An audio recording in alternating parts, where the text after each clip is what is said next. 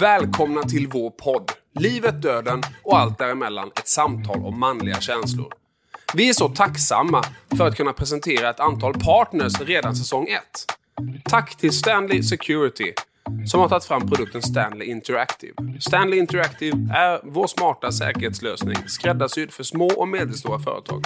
Med professionellt hanterad säkerhet, tillträdeskontroll, videoövervakning samt energihantering kan du känna dig trygg med dina lokaler och tillgångarna är säkrade var du än är. Tack också till Mercedes. Vi har åkt omkring i en Mercedes EQC, en fyrhjulsdriven, helt eldriven SUV med oslagbar kvalitetskänsla och komfort. Tills du accelererar, då blir det en sanslös sportbil. Inga utsläpp och 99 komponenter i bilen kommer från 100% återvunnet material. Mercedes är genom Kalmar Bilcentrum. De har välviljan, kunskapen och verktygen för att ta hand om dig och din bil på bästa sätt. Sist men absolut inte minst, tack till Kalmar. Kalmar är världens bästa stad att bo i. Det är också världens bästa stad att besöka. Har du inte gjort det så är det ta mig tusan dags nu. När sommaren kommer, se till att du hamnar i Kalmar. Nu, mina damer och herrar, så är det dags att presentera veckans gäst. Patrik Res Patrik är en superentreprenör från Oskarshamn som upplevt det mesta i livet. Dyslexin har varit grunden för hans superkraft. Han lärde sig tidigt att se saker i bilder och har en förmåga att omsätta det i verklighet. Han har byggt upp två miljardföretag och har fler på väg. Men han är också en av få entreprenörer som öppet berättar att han gått i väggen. Han har haft stora motgångar på det privata planet och han vågar berätta. Häng med på ett entreprenörsavsnitt av vår podd om lycka, frid och ett liv med familjen som benämner sig själva som Cirkus Res. Detta kommer bli ett av de mest intressanta samtal jag någonsin har haft.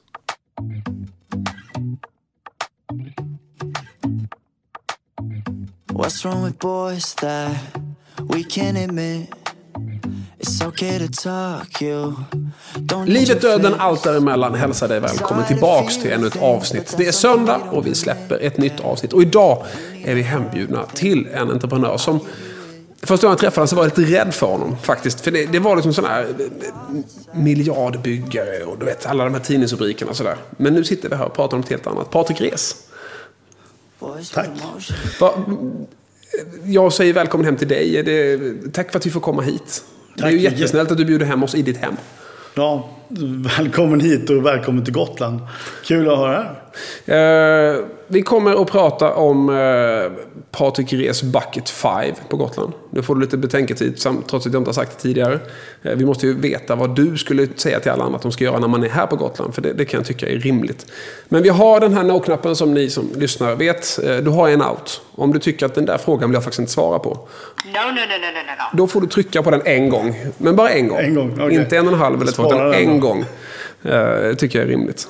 Vi börjar också alltid, innan jag ställer första frågan till dig, eh, med att jag eh, har försökt att definiera eh, din superkraft. För de jag intervjuar gör jag bedömningen av att man har en förmåga att se saker som inte alla andra har. Och frågan är ju hur man, hur man tar vara på den. Någonstans är det mycket det jag tycker livet handlar om. Så min definition på din superkraft är, din superkraft är din hunger på kunskap, ditt mod att se motgångar som något övergående i både affär och privat. Du är att tänka utanför boxen. Håller du med när jag har definierat dig så?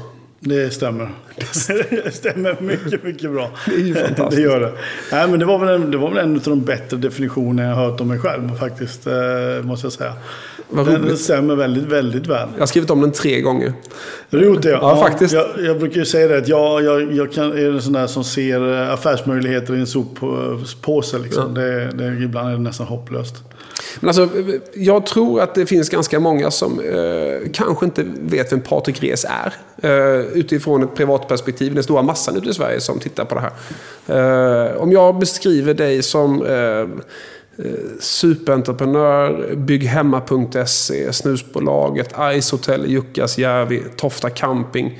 Då tror jag man kan få en bild. Du har ju startat och drivit och driver väldigt många verksamheter. Mm, ja, men det stämmer. Det, det, jag eh, började ju med bolag ganska tidigt. Eh, jag hade till och med, eh, har ju vuxit upp i, i företagsfamilj och sådär. Så jag började väldigt, väldigt tidigt. Eh, och startade väl mitt första bolag eh, redan efter lumpen eh, något år efter det. Så. Eh, det är liksom, vi kommer tillbaks lite till karriär och sådär. Men det är ändå någonstans så skulle det vara kul att, att få en bild av... Alla jag pratar med har ju, men jag startade tidigt och det var sådär. Men hur var eh, Patrik som barn? Eh, jag vet att du i ditt text till mig, du, du, det var ganska tydligt att dyslexi är någonting som du... Som Ja. är, men, men utöver det då, vem var Patrik Res 12 år? Nej, men jag, ja, precis. Alltså, eh, när, när jag eh, började skolan så, så sa man att jag inte var skolmogen. Eh, och det var ju liksom för att jag hade förmodligen ganska svårt att, att få ihop det här första året. Eh, jag var där och skolkade inte eller sådär. Mm, eh, det har jag aldrig gjort. Men däremot var det jobbigt. Jag hängde liksom inte riktigt med. Så att jag hade det ganska stökigt. Eh, Men sen så eh, efter fjärde klass så hade hade jag eh, en hjälplärare som hette Siri Made som var eh, fantastisk. Eh, som berättade för mig att det fanns något som hette dyslexi. Och då skulle man utreda det på mig. Och det gjorde man och då hittade man, det har jag, hade jag då. Och då så säger hon så till mig, vet du en sak sa hon, det här är ingenting, ingen fara. Jag vet en annan kille som har dyslexi också som det har gått väldigt bra för. Och eh, jag har ju alltid varit väldigt intresserad av skidåkning så jag älskar ju slalom, jag har åkt hur mycket som helst. Och då berättade hon för mig att hon var nämligen ifrån eh, åh, vad heter det? Eh, Tärnaby. Tärnaby. Och eh, Ingmar Stenmark. Som hon själv hade liksom haft som elev. Eh, vilket gjorde att helt plötsligt så förstår jag att det här är liksom ingen sjukdom. Eh, utan det finns många andra som har det här. Det, utan eh, det här är, eh, är någonting som eh, vissa får leva med. Och då lyfter de kungen och lite andra sådär. Så, vid det här tillfället så, så visste man ju, eller jag visste inte vad dyslexi var. Men det, det vi egentligen upptäckte det först, det var att jag vände en bok upp och ner och läste. Och så läste jag fortare upp och ner än jag läste den vanligt. Och då insåg man att ja, så är det. Alltså, men det här är ju faktiskt någonting, man, man pratar ju ändå om att okej, eh, det kunde man då. Men, men eh, jag har en dotter som har dyslexi idag. Eh, Och hon är 20 eh, och eh, har precis tagit mod till sig att söka komvux för att läsa upp sina betyg för att hon vill bli socionom. Eh, Men det har tagit, alltså det spelar ingen roll hur mycket man har bekräftat. Det finns många sådär, alltså det tar på människor att känna att man inte eh, är lika bra som de andra på något. Och man, det gäller ju även idag, även fast kunskapen är så hög så att säga. Så förebilderna är många. Nu hoppas jag att du blir förebild för, för fler. Jo, men, ja, men jag tror det. Och jag tror det är en jätteviktig bild. Alltså, jag tror att det, man ser ju det på väldigt många entreprenörer. Jag umgås ju rätt mycket entreprenörsnätverk. Det är väldigt mycket entreprenörer som har dyslexi. Eh, och ofta så kompenserar man på annat sätt. Man har mer energi, man, man lägger mer timmar. För man är van att, att om jag läser tre gånger så sakta som någon annan gör. Så måste jag lägga tre gånger så mycket energi för att nå lika långt som dem. Vilket innebär att jag är van att jobba hårt för att nå det jag ska. Och någon kanske har eh, 30 rätt på ett prov och jag når till 20 så är jag nöjd med det i alla fall. För jag har ändå fått lagt tre gånger så mycket tid. Så att någonstans så får jag också lära sig att hitta genvägar brukar jag säga. Man ser bilder ofta framför sig. Man ser, jag, jag har ett begrepp som är återkommande i alla eh, de här poddarna. Det handlar om att de jag intervjuar har ett förmåga att se en roadmap av ett projekt väldigt snabbt. Du hör en sak och sen ser du väldigt fort Okej, då gör vi så här. Eh, Och sen handlar det egentligen bara för dig om att få till att övertyga och pedagogiskt förklara för alla andra. Att, men hörni, ser ni inte färdigt? Kartan, den är ju här. Ja. Eller? Jo men så är det absolut. Eh, nej men det är nog, hänger nog lite grann. Jag tror att, jag tror att ja, det här är inget, inget eh, vetenskapligt på något sätt. Men jag tror att utifrån det jag ser från mitt, mitt affärsnätverk och så många dyslektiker så tror jag att det finns en kreativitet på något sätt som gör att man... Jag tror en kombination av kreativiteten och drivkraften Eh, tror jag gör det. Sen tror jag, om jag ska vara lite krass och gå till mig själv också. Jag tror att oss som är dyslektiker lite grann finns någon form av revanschlust. Att bevisa att vi, även vi duger till. Liksom. Det tror jag i kombination skapar framgångarna. Häftigt. Hur var eh, din relation med din pappa de här åren? Min biologiska pappa eh, fick jag kontakt med eh, när jag var typ eh, 7-8 år, någonting sånt där. För det, vi hade inte kontakt under min, min, mina ti- första år kan man säga direkt. Så.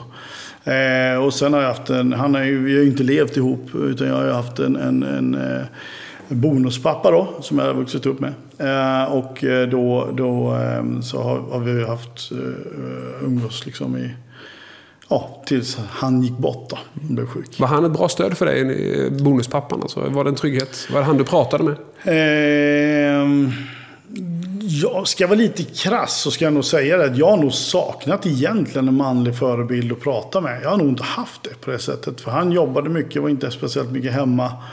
Eh, och jag tror också om man tittar på 30-40-talisterna så, så ser de inte sig själv som bonuspapper som vi gör kanske idag. De har tagit ett större ansvar.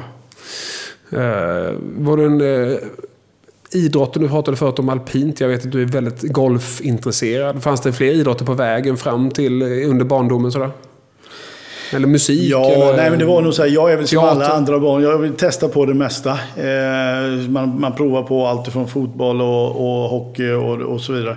Jag fastnade i två områden. Och det ena var brottning som jag höll på med rätt många år. Eh, och sen eh, höll jag på med simning. Eh, och, och, och så vet jag inte. Samma år så, så vann jag DM i båda två. Eh, och då la jag av. Jag vet inte liksom. Check, nu var jag inte med. Jag Ja, hade, en kille jag- som jag- spelade, jag hade en kille som spelade innebandy. Han var ingen vidare på innebandy när jag tränade dem. Han var till och med ganska dålig. Eh, Mm. Och det är okej att vara. Eh, Och han höll på till han gjorde sitt första mål. Och sen gjorde han ett mål. Han drog till bollen och den gick rakt upp i krysset och ingen fattade någonting. Och sen slutade han, för då var han nöjd. Alltså det var så här, ja, nu är jag färdig, nu kan jag sluta, nu är jag på topp. Det, det var självförverkligande. ja. helt, helt jävla underbart. ja, men det är, väl, det är väl helt underbart. Ja, men det var verkligen Ja. helt underbart. Fan, det, det var som 100 meter på ett sommarlov. Men det, han gjorde mål och då var han nöjd. då var han klar. Eh, redan som tonåring, så, eh, som så många andra, så sålde du morgontidningar. Du sålde julgranar. Du skapade eh, möjlighet att tjäna pengar. Berätta. Ja, men det var nog ganska tidigt. Jag kommer ihåg eh, bland annat en, en gång jag gick kanske i fyran, femman någonting sånt där. var på väg eh, hem från skolan så stannade en bil. Vi, vi kom ju i en klunga med, med, med eh, elever från, från vår klass som hade slutat skolan. Så var de frågade som är någon som vill sälja DM på söndagarna. Liksom. Och de andra tittade på dem som de var tog korkade liksom. Och jag bara, ja men det där låter ju spännande. Och så var det ju igång. Och sen började man där. Så, så var det väl lite hålla på med det. Min styvfar höll på med, med eh, eh, så skidboxar och lite andra sådana grejer. Och då var jag med honom och jobbade på mässor och så här. Så att jag har verkligen hållit igång med, med det som går egentligen att hålla igång med. Du har Eh, hittat och jag vägar. tror lite grann, ja, men ibland så har jag funderat på så här, kan det vara så att att det har blivit det som idrotten är för andra. Sporten för mig har varit att, att jobba och tjäna pengar. Jag tror lite grann att det har blivit så kanske. Nej, men det är inte en konst alls. Alltså det, jag, jag brukar säga att jag, jag har ju en, eh, eh en av mina söner är väldigt, väldigt fotbollsintresserad och spelar i, Kalmar FF och sådär. Eh, att de lägger tre timmar om dagen på, på fotbollen, det är inget konstigt. Men om ett barn lägger tre timmar om dagen på skolan eller att, att tjäna pengar, då blir det så oj nu måste de nog lugna ner sig lite. Men det är, det är ju faktiskt samma principer. Du vill bli bra på något och då lägger man tid på det. Svårare så är det ju inte. Nej. Var du annorlunda som barn? Var det folk som tänkte, vad fan, dina kompisar, han jobbar jämt och sådär? Eller var det någonting som bara var du och naturligt? Nej, det, det tror jag inte. Jag, jag var nog rätt som... eh, Jag hade bra mycket kompisar och rätt stort umgänge och sådär. Så det har jag nog haft hela tiden tror jag. Ehm, eh, så att jag, jag var nog mest som alla andra där. Eh, Till skillnad då från att jag var ju liksom inte bland de bättre i klassen. Utan jag var ju bland de sämre i klassen. Fick ju kämpa för att komma upp till 2,0 liksom. Och, Men du hade pengar? Ja, det, det, blev, det blev det ju. Alltså jag, jag ville köpa en kassettbandspelare som det hette då. Det vet inte ni vad det är för någonting som är yngre idag. Men, men, men då fanns det någonting med, med eh, band och två hjul och så vidare. Då, då gjorde jag det, köpte jag det. Så då jobbade jag ihop med det själv. Så jävla coolt. Eh, Så, mm. Du, vi måste gå vidare lite grann här. Jag, jag pratade om Res Bucket 5 på Gotland. Ska vi inte hoppa dit? Vi, vi är liksom tvära kast. Jag tycker om det. Vi går ifrån liksom tonårstiden, barntiden och så går vi liksom fram till nutid egentligen. Ja. För du, du flyttade till Gotland 2010? 16. 16 till och med. Ja. ja, du var nästan rätt på det. Så här var det. 2009, vi sålde vår båt. Eh, Vi var ju åkt mycket i skärgården hemma i Oskarshamn och upp mot västkusten och runt om Öland. Och, ja. Jag är ju egentligen, när man är från Oskarshamn, så är uppvuxen i Borgholm på sommaren. Där har man ju varit och ja, druckit en och annan öl kanske. Eh, man får och, dricka vatten också. Ja, man får det. Precis. Ja, det har också gjorts dagen efter. eh, och, eh, och i alla fall, så jag har haft så otroligt mycket roligt. Ja. Jag älskar Öland och, eh, och sådär.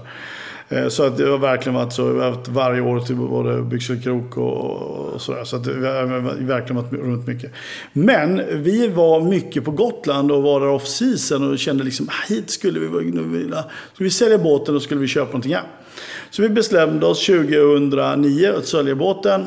Och blev vi av med den då, eh, det var ju lite finanskris där, så var det nog meningen att vi skulle köpa ett hus. Och där, vi blev av med båten köpte ett hus här 2009, renoverade, flyttade in sommar 2010. Jag var inte helt fel då. Nej, så du är inte helt fel på det. Eh, och det som blev egentligen, då var vi här hela sommaren. Och sen så blev det augusti, skolorna började och då åkte vi hem eh, och började jobba igen och plugga och sådär. Så sa de så här, ja men vad gör vi i helgen? Vi åker tillbaka till Gotland. Och så där har det blivit och löpt på, löpt på, löpt på. Så vi åkte mellan 50 och 60 turer om året. Vi åkte två reskort, liksom fulla kort. Så det blev väldigt, väldigt mycket resor liksom så. Men fantastisk eh, tid liksom. Så jag hade ju, eller vi hade ju ett umgänge hemma i Oskarshamn, eh, ett umgänge här på, på ön och sådär. Eh, så att, nej men fantastiska år liksom. Vilka topp fem ska man besöka på Gotland när man är här? Om man inte har varit här förut. Eh, Om du får bestämma. Det som blev förra årets Nordens bästa strand, det är ju Tofta. Tofta? Ja, det är ja, ett måste. Naturligtvis. Eh, jag älskar ju då, det är ju sommaren, då är det ju, tycker jag ju, eh, eh uppe på Fårö. Eh, Fårösand är ju, eh, det är ju fantastiskt. Eh, Sudesannas och hela det området där uppe är, är jättefint. Jag vill säga torget i Visby, magiskt. Helt, helt underbart. Eh, och med tanke på att jag då var borgmästare förra året så får jag ju faktiskt säga Medeltidsveckan. Det tycker jag. Du var väldigt fin i dina kläder. Tack. Eh, kände du dig fin? Jag kände mig... Jag sa först eh, vad kul att klä ut sig. Och då tyckte de inte alls var det så roligt inom Medeltidsveckans-gruppen. Utan man klädde upp sig. Man klädde upp sig. Så det är det vi gör numera. Uh -huh. Jag tyckte det var jätteroligt. Jag hade en fantastisk... Eh, kollega, eller kollegor, eh, som vi då, det är ju en, en gutnisk borgmästare och, och en, en Hanse-borgmästare. Och det fick jag ju vara då Hanse-borgmästare med att jag var inflyttad då. Mm. Eh, och vi hade en fantastisk vecka på alla sätt. Dels var det otroligt roligt, det var otroligt lärorikt. Eh, jag har lärt mig så mycket historia eh, under den här veckan. Så att det var, nej, var Fick du plats med all historia i huvudet? Ja, absolut. Och sen så, så har man ju liksom eh, massa mjöd och grejer sånt där som man provar på kvällarna. Och så, så man, man konserverar det lite grann där också. Så, ja, nej, det fungerar jättebra. Häftigt. Jag tycker det var superroligt. Ja, verkligen, verkligen roligt. Så det är någonting. Det, ja. Vet ni det? Uh, Medeltidsveckan är mer människor på än i Almedalsveckan. Det är uppåt 40 000 människor. Helt så att, har man inte varit där ska man testa. Och jag tycker så här. Kom ur er comfort zone för en dag. Åk hit, åk ner på marknaden, köp en sån här cap, dra den bara över. För det räcker. Så Klä upp er. Så klär du upp er. Häftigt. Och nummer fem då? Nummer fem. Det finns ju så mycket pärlor på Gotland. Jag tycker att man bör ju eh, titta på... Um, jag måste nästan få två. Jag tycker Djurgården är fantastiskt på sommaren också. Jag tycker det är helt underbart. Men sen tycker jag ju det finns en liten, liten pärla som vi har sett ganska mycket i tv, men som är ja, så härlig. Och det är ju Grågåsen. Mm. Men så mycket bättre. Jag tycker det är ju en fantastisk ambassadör för Gotland. En timme och tio minuter söder om Visby. Ja, stämmer. Kollade det igår. Ja, precis. Det är ju så man får göra här. Till skillnad från fastlandet så, så vet man ungefär vad tar det mellan Kalmar och Oskarshamn. Det tar ungefär 40 minuter, det är 7,8 mil. Mm. Här får man, det, man kommer inte upp i den hastigheten. Så det är 60, 50, 70, 90 i bästa fall. Fridfullt. Så det är, man får inte ha så himla bråttom på ön. Eh, vi går tillbaks och jag tänker faktiskt någonstans att vi ska din tid runt eh, vuxenlivet, eh, Beijer som grund, eh, fick ett jobb i Malmö. Eh, ta oss tillbaka till, liksom, för det är ändå grunden, Beijer i min värld, det måste ju ändå vara grunden i grundkunskaper för att bygga Hemma så småningom kom till. Ja, så här var det egentligen. Jag, eh, är, man, är man i Oskarshamn, eh, då pluggar man ju då eh, processteknisk eller drift och underhåll om man bor i Kalmar. Eh, och då ska man jobba på bruket i Mönsterås eller OKG i Oskarshamn. Det var ju det som liksom man skulle göra. Och efter jag hade pluggat processtekniskt så insåg jag att nej, jag vill inte det här. Alltså jag, jag är ju för social. Jag vill träffa andra människor. Jag vill ju också hålla på med affärer. Liksom. Så när jag muckade i lumpen så tänkte jag, vad gör jag nu? Ja, men Electrolux Business School, där tjänar man ju en jävla massa pengar har jag sett. Eh, så jag började där. Så jag var nere i Kalmar och knackade dörr och körde deras eh, dammsugargrej i, i typ eh, några månader. Sen insåg jag ganska snart att det där var inte riktigt jag. Uh, av lite olika anledningar så tyckte jag det. Jag, jag är en... en jag, jag kan nog sälja, det är inte det som är mitt bekymmer. Men jag har för mycket... Uh, ja, jag vågar knappt säga etik och moral. Men jag, jag har svårt att sälja på en, en, en dammsugare för 4 000 till en person som jag inte vet om de ser en frostnatt till. Liksom. Det känns väl väldigt, väldigt eh, sympatiskt och fantastiskt. Det finns ju en värdegrund i oss som styr någonstans. Ja, det, ja precis. Och då, då, valde jag faktiskt... Eh, då fick jag också samtidigt erbjudande att börja i butiken på Beijer i Oskarshamn. Så det gjorde jag. Och det var superkul. Härligt gäng. Och det är som oftast på jobben så är det ju ja, det du gör som är det roliga. Liksom, och gäng, gänget du, du umgås med. Så. För du är en lagspelare. Jag är en lagspelare, absolut. Jag kommer tillbaka till det sen. Ja. ja. men hur kom du ner mot Malmö då? Jo, eh, jag var ju bara på Beijer i något år eh, och sen så startade jag ju eget då. Eh, så då, skulle, då var det ju med bland annat kök, luckrenovering för kök och inredningsgrejer och så. Så det körde jag. Sen kom ju 2000, eller 1993 och en rejäl jäkla smäll. Så det sjöng om det. Och eh, de jag jobbade åt gick i konkurs i princip allihop. Så att jag fick ju inte pröjs för mina, så jag, jag fick sätta mitt i konkurs också. Då hade jag eh, i det här tillfället eh, verkligen satt allt. Jag hade satt varenda öre. Jag var ja, 25 år och sånt där. Och det var liksom Kronofogden kom hem och mätte ut vad jag hade och det var liksom börja. Det var bar backe fullständigt. Hur kände du då? Kommer du ihåg det? Alltså, alltså... Ja, jag kände mig... Eh jag kände mig totalt, dels förvirrad, för jag hade aldrig varit med om vad innebar en konkurs. Eh, jag kände mig eh, totalt misslyckad. Eh, och jag, jag visste liksom inte vad jag stod inför först. Och till saken hör att i samma veva så, så lämnade min sambo mig och vi hade barn på väg. Så det blev ganska mycket i, i tratten just då. Det, det, här har du liksom angett som en av botten två. För er som tittar och lyssnar på podden så vet ni att vi landar in i botten två. Och en av punkterna är 93, det står det konkurs och skilsmässa. Ja. Eh, du går så igenom en konkurs, för att sammanfatta lite grann. Du är 25-ish. Mm. Eh, Kronofogden plockar 400 000 back av pengar du inte har. Mm. Eh, samtidigt så skilsmässa med barn på väg. Hur mm. hanterar man det som människa och man?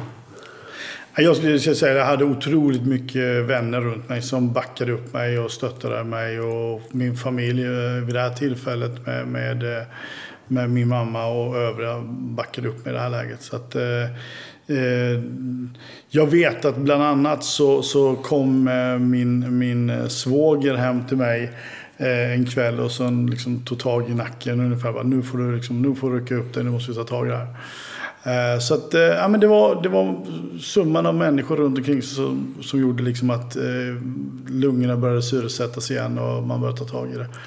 Och då, då var jag ganska snabbt på bollen igen. Uh, och uh, en av leverantörerna till mig uh, ville att jag skulle starta upp på, på nytt. Men jag var liksom ganska sargad efter den här konkursen och kände att jag vill inte förknippas med det här igen. Så jag istället gick tillbaka till honom och sa jag kan jobba gratis för dig.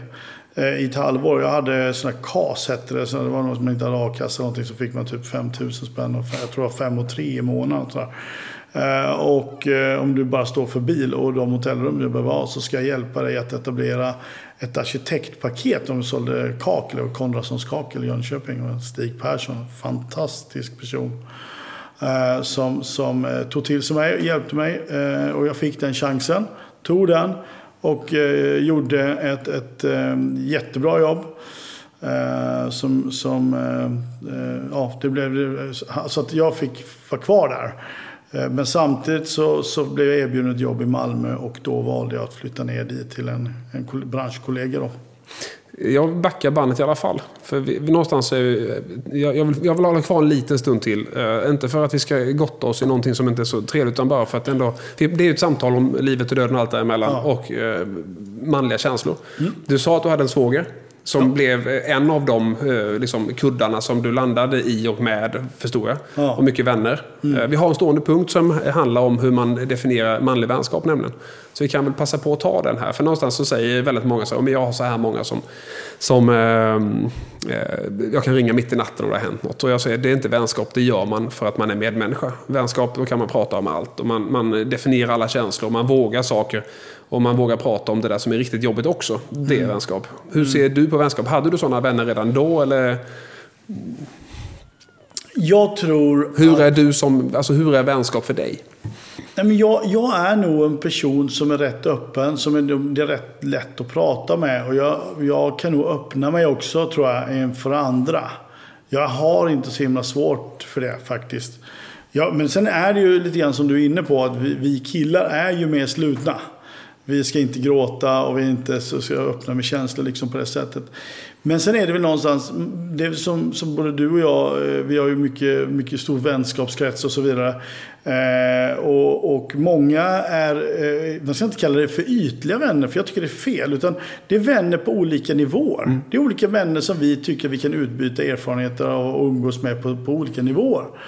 Eh, men så har man ju också kanske då livsvänner någonstans som, som liksom eh, man verkligen kan öppna sig verkligen om allt. Hur jäkligt saker och ting är. Eh, och där har jag ju framförallt en god vän som, som är liksom, ja det är som en, en bror för mig liksom. Som eh, så, som, som vi har hängt ihop sedan vi var små. För vi ska komma ihåg att det, det är nästan där alla landar. En, kanske två. Ja. Vissa har eh, berättat för mig, men jag har ingen sån. Eh, och det vill jag ta tag i. Alltså, ja. det, är så här, det är ganska intressant. För det, det, är ju ändå en situation där du hade ett barn på väg. Mm. Alltså, det är ju en situation, och också flytta till Malmö. Det är många mm. beslut som tas. Ja. Och det är lättare om man kanske har någon att bolla de där tankarna med. För det måste ha funderats massa i huvudet på Patrik Res den tiden.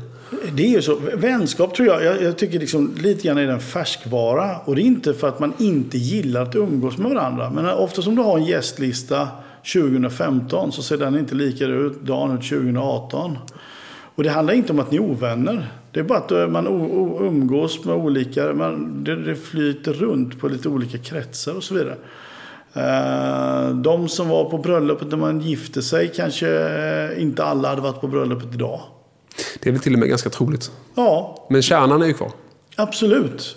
Och där i bland den kärnan någonstans finns det en eller två fiskar som man liksom har en tight och, och jag tycker det häftiga med dem är ofta att man behöver inte ses. Man kan, man kan vara ett år då man inte ens pratar, men man finns där när det behövs. Då, då finns man där. Och, och, och, och, och kan liksom verkligen, ja, du, jag, jag, jag, det är så här jävligt liksom. Jag skulle tro att skulle man bli sjuk eller någonting sånt så, så är det liksom den här man vänder sig till. Liksom. Jag tror det. Har du någonsin eh, i ditt liv, hela liv, har du, har du gått i någon terapi någon gång och sånt? Ja. ja. När jag gick i väggen 2000... 1999. Eh, 99, precis. Så var det. Då gick, då gick, jag, då, då gick jag till en terapeut. Mm. Vi kommer tillbaka till det sen. Nu vill jag tillbaka till Malmö. Jag vill inte släppa det så snabbt. Det var nej. därför jag vill ändå... För nej, jag vill ganska många som lyssnar som kanske är i liknande situationer. Ja. Eh, pappaskapet kontra eh, jobb. Och det är därför jag ville, liksom, jag ville slutföra den punkten innan vi gick vidare. Det, det man kan, ja, precis, vi kommer väl tillbaka till det. Men det jag menar är att, att, att, eh, jag tror... Vi pratar om alltså det här med, med fram livskriser. Liksom. Livskriser tror jag det finns olika typer av livskriser. Allt ifrån den här första livskrisen som du får när du är tonåring och separerar från första tjejen. Där man tror att man kommer aldrig mer träffa någon mer tjej.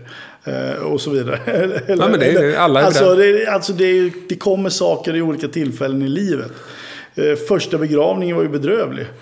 Eh, nu har man gått på några stycken så nu, nu behöver man inte ha tolv servetter, det räcker med två. Men det är fortfarande två servetter. Men det är två servetter. Ja. Ja, för mig i alla fall. Ja, absolut. Jag, det var ganska länge jag inte kunde gråta. Faktiskt, i mitt liv. Jag är 42 nu. Ja. Sista åren har jag faktiskt kunnat eh, vid eh, tillfällen gråta. Och jag har blivit så jävla lycklig varje gång. För på något sätt så är det så befriande. Eh, Konstigt, men det är en känsla. Jag hade dåligt samvete när jag gick på begravning och inte kunde gråta.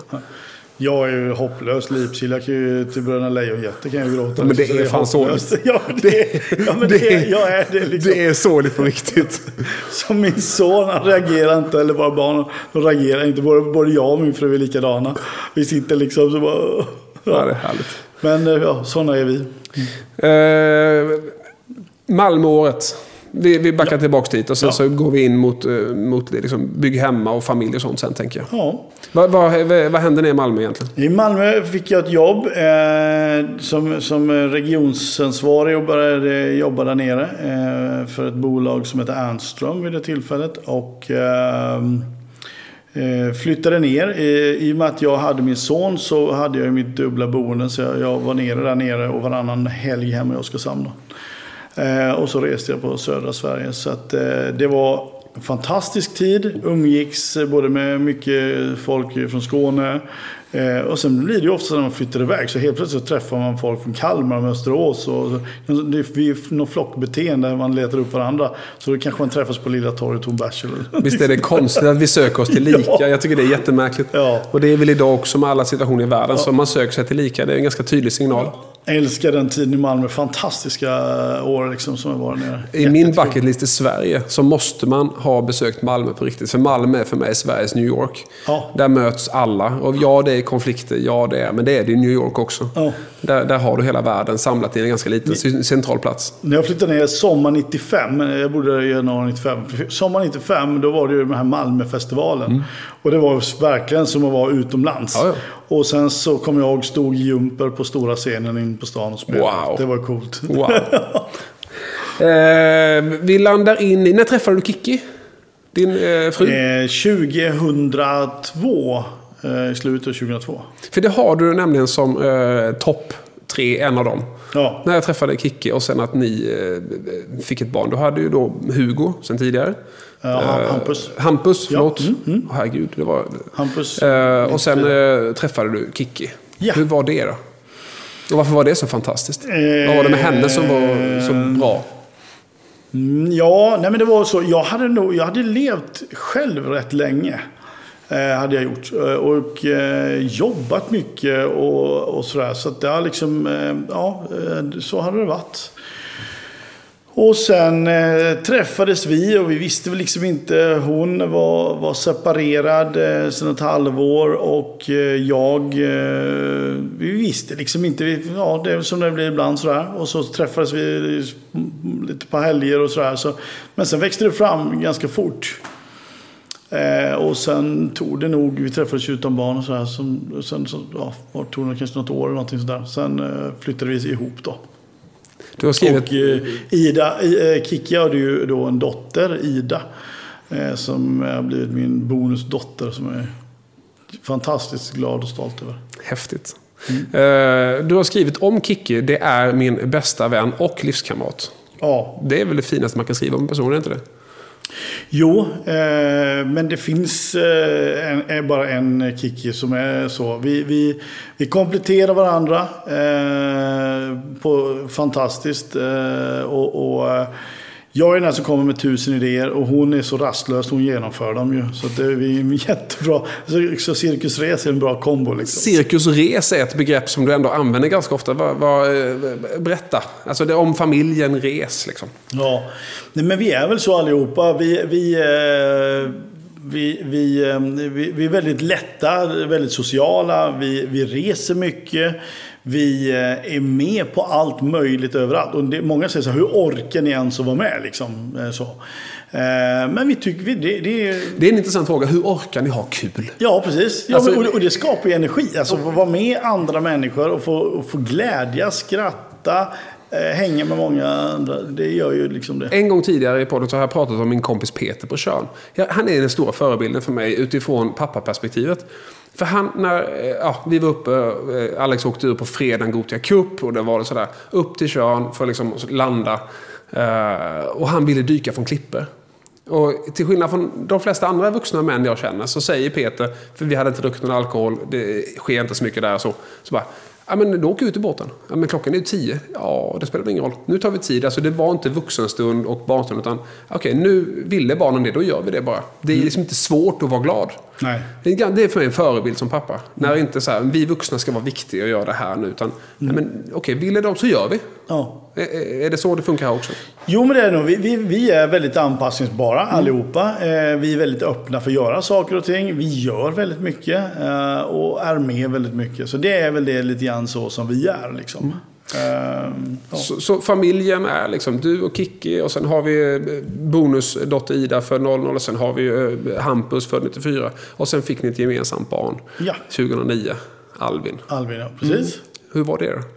Och få den där, blev det Eh. komplett då på något sätt? Kändes det som att livet liksom landade in i någon form av... eh, Nej, det var nog inte det. Jag tror att det var så här. Jag, jag hade jobbat väldigt mycket i Bygghemma under hela den resan. Det var ju otroligt mycket. Och, och, och Kikki har ju liksom eh, tagit mycket av lasset hemma och sådär.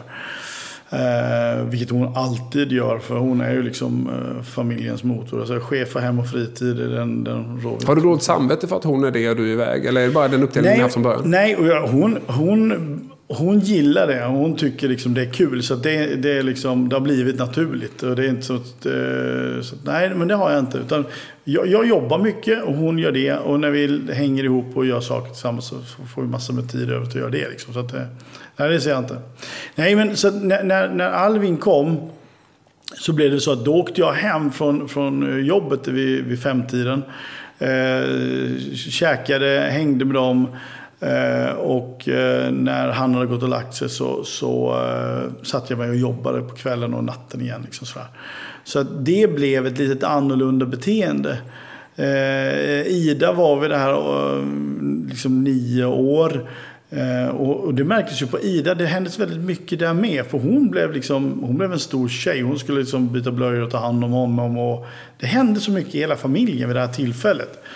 Sen tror jag lite grann att det här blev lite grann av, av eh, ta igen det jag inte fick med, med Hampus, min första son.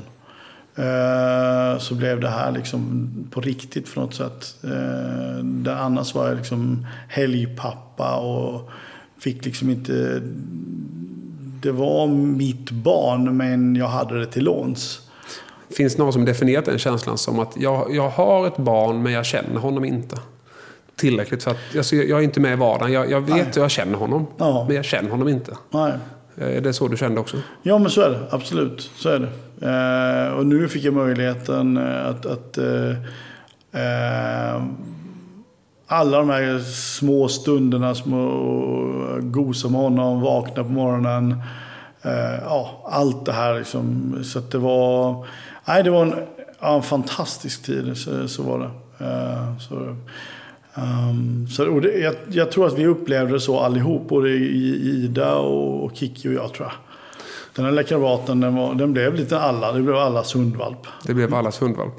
Eh, och vi fortsätter liksom att prata färdigt om liksom familjen och Cirkus Res. Eh, hur är relationen med Hampus idag då? Den är jättebra. Eh, vi har ju fått kontakt igen och, och han är här. Så nu pluggar han i Örebro. Eh, men han, eh, vi har ju en lägenhet i Stockholm så här, och eh, vi träffas där inne. Och vi, han kommer hit och så där också. Så, att, så att, den är jättebra. Nu ja, pratar man ju med varandra på, på webb, webben och så vidare. Så, så att, nej, men det är jättebra. Funkar superbra. Så han är en del av familjen och, och, och sådär. Skönt. Då har vi liksom klarat av familjespåret och det, någonstans där, 2009, så... Eh, jag vet ju att du har i botten två 1999 och väggen och vi ska komma tillbaka dit. Men eh, däremellan är det ju eh, tio år. Kan du känna att, att Alvins tillkomst ändå eh, kanske hjälpte till att lugna lite utifrån perspektivet bygga hemma och allting annat? Att det blev lite andra värden också så att du kanske inte gick samma väg en gång till som det hände 99? Kan det finnas någon sån paradox i det också? Ja, det gör det. Det finns, eh, egentligen är det så här, det, det tror jag redan infann sig 2002, 2003 när jag träffade Kikki. För innan hade jag ju, då, då jobbade jag ju mentalt 24 timmar om dygnet eh, egentligen. Sen när jag träffade henne så blev det ju mindre, för då fanns det ju något, ett annat Det blev liksom hon, sen blev det hon och Ida och familj och så vidare.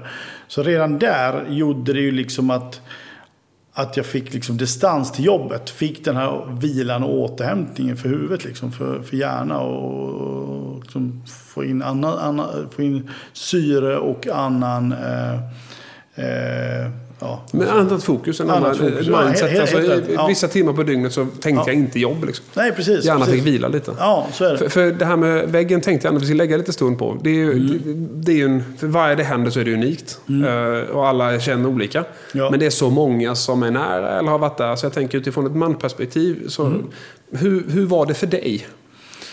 För mig var det så att jag, jag pluggade på IOM eh, och jag hade ett, ett, nytt jobb i Stockholm eh, som jag kämpade med. Eh, och med tanke på min dyslexi så det första vi fick göra, eller rätt sagt, när jag ringde till IOMs rektor och frågade om liksom, klarar man den här kursen med, med dyslexi? Så var du den första som frågar. Och tänker 1998, det var ju jävligt märkligt. Men, men mm. någonstans så lever man med skygglappar liksom. Så att, ja, jag vet inte, så, men det borde väl funka. Så får man en bok som Kotler på, på 600 sidor och ska läsa till nästa vecka. Det är klart som fasen att man håller på att gå i väggen bara man tänker tanken. Men det, det, till slut så, så, så liksom orkade jag inte. Så jag sitter inne på i en lektion så liksom vet jag inte vad jag är. Mitt närminne försvinner. Så jag vet inte vad jag är, jag vet inte hur jag kom dit, jag vet liksom ingenting. Eh, varpå liksom, det här är ju inte bra. Eh, och som jag är då så söker jag ju inte vård direkt. Utan jag liksom bara säger att jag mår inte bra jag mår illa. Liksom, så låtsas det som att jag har någon maginfluensa. Så jag tog mig ut därifrån och liksom, tänkte, vad är det här? Nu, det här, nu är det inte bra. Liksom, det här är inte bra. Så jag tog min bil och åkte hem eh, och la mig i lägenheten.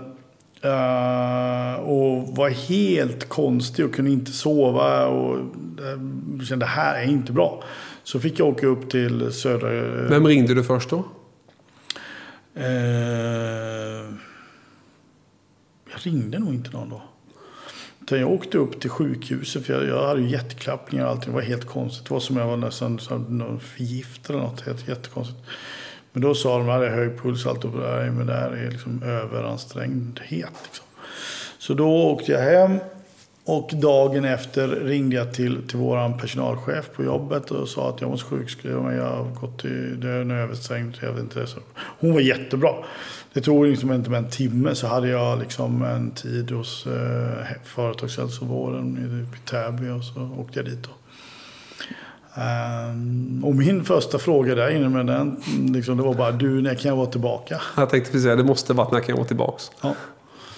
Och var att säga så här, det är inte det första du ska tänka på just nu. Utan nu ska vi liksom bara försöka... Men är det, alltså... Din reaktion blev när jag är tillbaka. Din kanske räddning att du kom tillbaka ändå relativt snabbt. På mm. något sätt. Och, och, så. Var att du hade en, en personalchef som fattade. Då ju. Mm. Hon du ringde. Ja. Som, eh, så har det präglat dig i ditt bygge av organisationer in i framtiden i det bolag du har byggt? Att liksom, vi, vi måste ändå vara lyhörda. Vi måste ha folk att ja. ringa och sådär i bolaget. Absolut. Um. Och en utbrändhet, jag är helt säker på det efter det nu. Att jag, en utbrändhet hänger inte ihop med jobbet. Den hänger ihop med kombinationer. Där oftast jobbet är en faktor. Men det har privata aspekter. Det är eh, relationer privat. Det är relationer i jobbet som, som det handlar om. Eh, I det här fallet eh, så hade jag en, en relation som, som eh, var på upphällningen. Jag eh, hade en chef som jag upplevde att jag inte hade förtroende hos. Eh, vilket jag tydligen hade, men jag hade missuppfattat de signalerna som jag i kombination med, med, med min prestationsnivå gjorde att jag orkade inte. Jag fixade inte. Hur lång tid var, var du sjukskriven? Jag var sjukskriven i någonstans, kan det ha varit tre månader, någonting sådär fyra månader. Sen fick jag börja med att jobba tillbaka med 20 procent. Och mitt mindset var ganska snabbt. Jag fick ju byta, jag kunde inte vara jobba ute som säljande, säljare ute då, där vilket jag jobbar med. Utan jag fick sitta inne på ekonomiavdelningen och stansa fakturor och sådär bara för att ha någonting att göra. Och det där var ju som ett fängelse. Det var ju inte min grej liksom. Eh, men jag fattade ju att jag behöver det här för att komma och bli, kunna bli frisk. Så mitt mindset direkt blev ju som jag, som, som jag är som person. att jag måste ta mig till 100% arbetskapacitet för att kunna söka ett annat jobb. Jag kan inte bli fri från det här. Jag kan inte, det är ingen som anställer mig sjukskriven.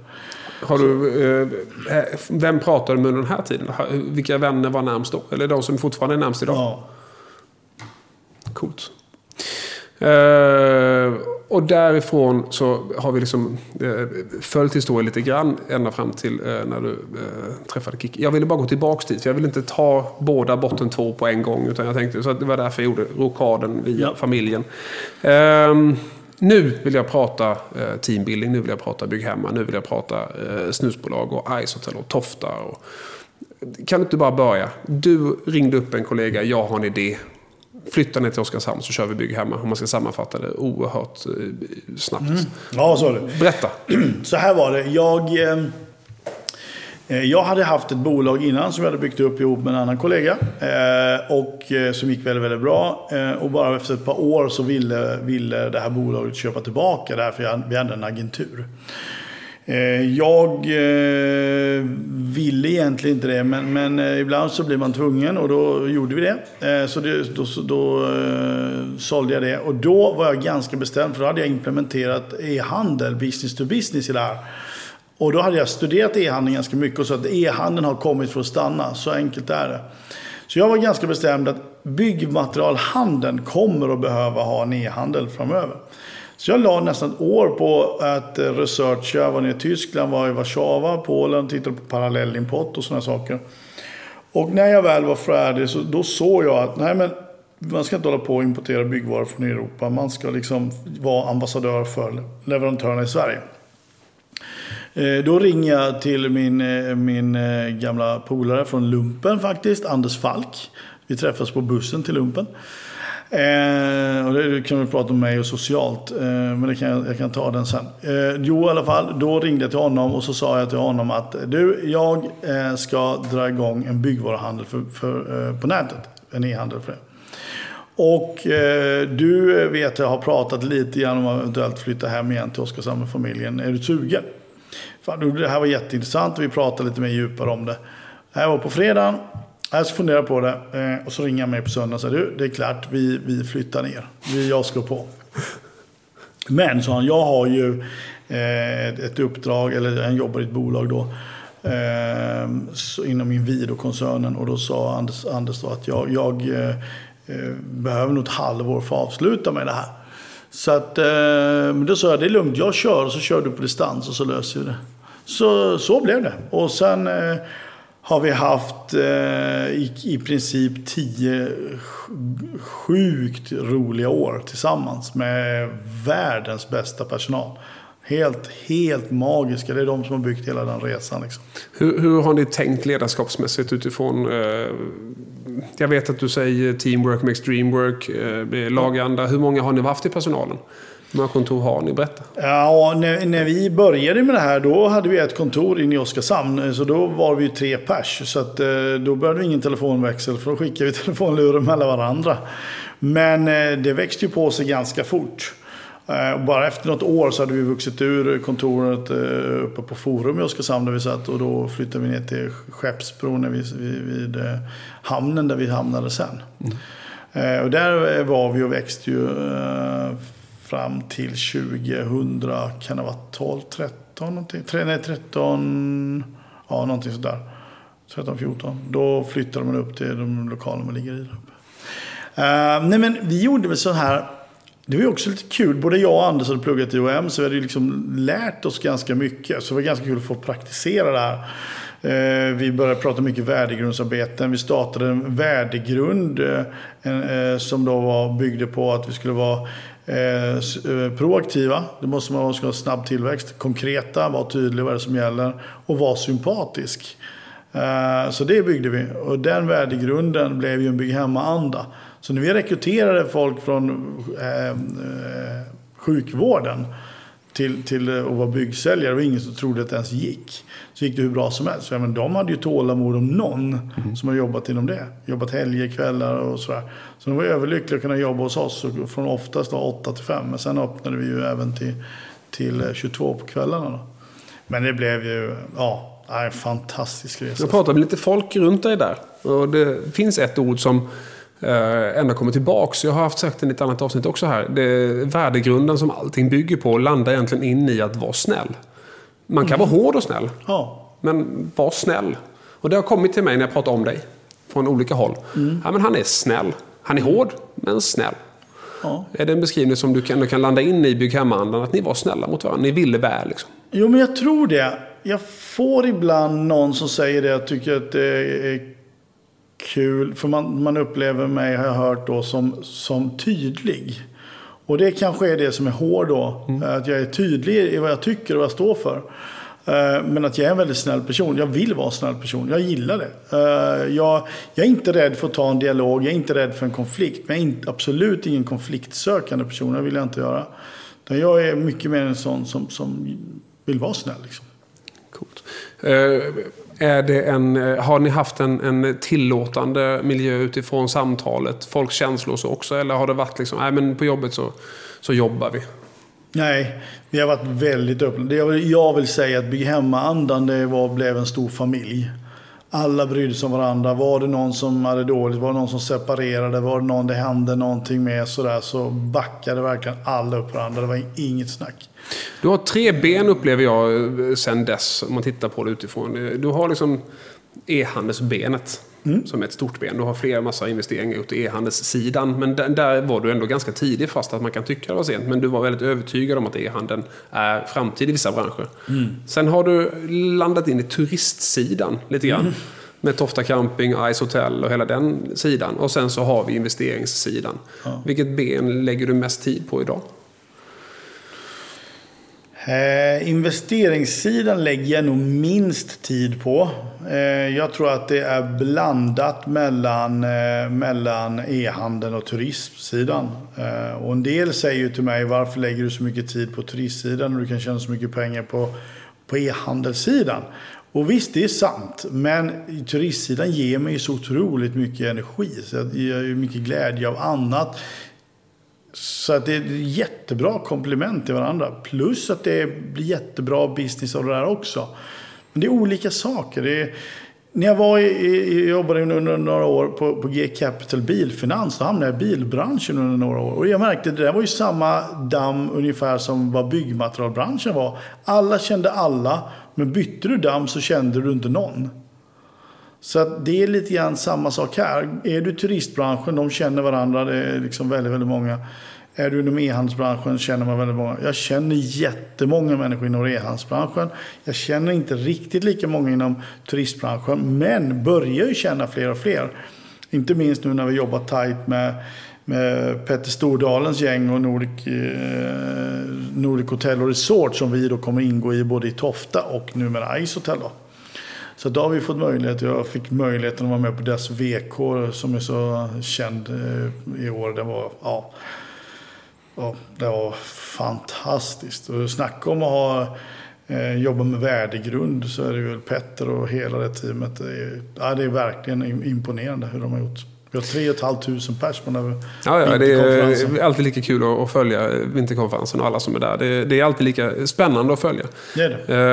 Eh, Det finns många som jobbar på ett bra sätt med sin värdegrund, så är det. Men om vi tittar återigen. Mm. Alltså, vi har fått äran att lyssna på hur du upplever din barndom och ungdomsåren. Vi har gått igenom snabbt Det är liksom karriären, men det är ändå inte karriär som är i fokus i den här podden, utan det är eh, liksom människan Patrik Res någonstans.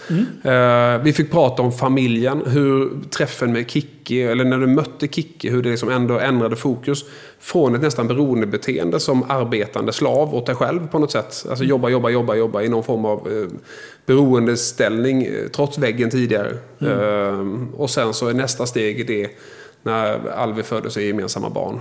Ja. Eh, du har tre barn Ja. sammanlagt. Och familjen kallar du Cirkus Res. För det är fantastiskt kul att vara här och det är fantastiskt kul att bara få göra kul saker. Man kan välja att kolla på tv eller göra roliga saker. Ja. Tiden är samma för alla. Ja.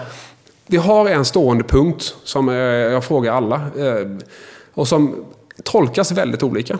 Det är så här, söker du lycka eller frid? En jättesvår fråga, men jag tycker att den är lika spännande att ställa varje gång. Jag söker nog mer lycka än frid. Eh, för för mig är upplevelse många gånger lycka. Och upplevelse söker jag nog väldigt mycket. Kicken liksom. Ja. Friden, jag är ju till naturen en rätt lat individ liksom. Jag är faktiskt det. Så jag letar ju jättegärna genvägar. Kan du hitta, men det är ju kanske en del av roadmappen. Man ja. ser strukturen innan. Ja. Men har du någonstans där du känner att nu har jag frid? Är det golfbanan? Är det det mest fridfulla du har? Eller är det också bara prestation? Nu ska jag fan sätta nästa. Det kan bli hole-in-one. Nej, tidigare har vi var ju sjön friden. Liksom. Vi var ute på sjön med båt. Och bara sitta där liksom och bara vara. Och havet för mig är frid, absolut. Det är liksom... Jag kan bara sätta mig ner på toften vid stranden och bara titta ut över havet och bara njuta. Innan vi går in på avslutande lilla delen här så eh, Alvin, vi kan ju inte låta bli att säga att han var med i Sveriges unga mästerkock. Mm. Eh, för det, ditt, ehm, och nu ska vi inte prata om Alvin, vi ska prata om dig. Mm. För jag som fick följa det på sociala medier, eh, vi pratade lite på sms och sådär. Ja. Det är svårt att hitta någon pappa, tror jag, i världen som var stoltare än dig över den tiden när han fick laga mat i tv. Och även efteråt när vi kom hem och berättade att nu lagar han mat igen. Ja. det var lite down efter han åkte ut. Men mm. vi lagar mat ihop här och vi eh, filmar och totala engagemanget. Det är en härlig känsla. Ja men, ja, men absolut. Det har, det har varit en fantastisk resa. Det började ju faktiskt så att han kom till och sa du jag vill söka på, till, till Sveriges yngsta mästerkock. Eh, han har haft det, han följer det och har gjort det år efter år. Och ville söka på det. Kan du hjälpa mig att filma? Vi stod eh, i köket och, och, han eh, hoppade upp där bakom och sen så spelade jag in med mobilen och sen så skickade han in det där.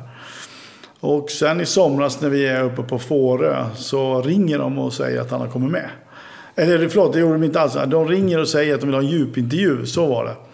Eh, och då ehm, pratar de med både honom och med mig i över en timme och sådär. Sen kom ju uttagningen sen och så kom han med.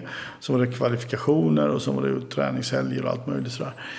men jag, jag måste säga, jag, visst jag är absolut stolt. Jag är stolt över Alvin och jag är så otroligt stolt över Ida och Hampus och allihopa.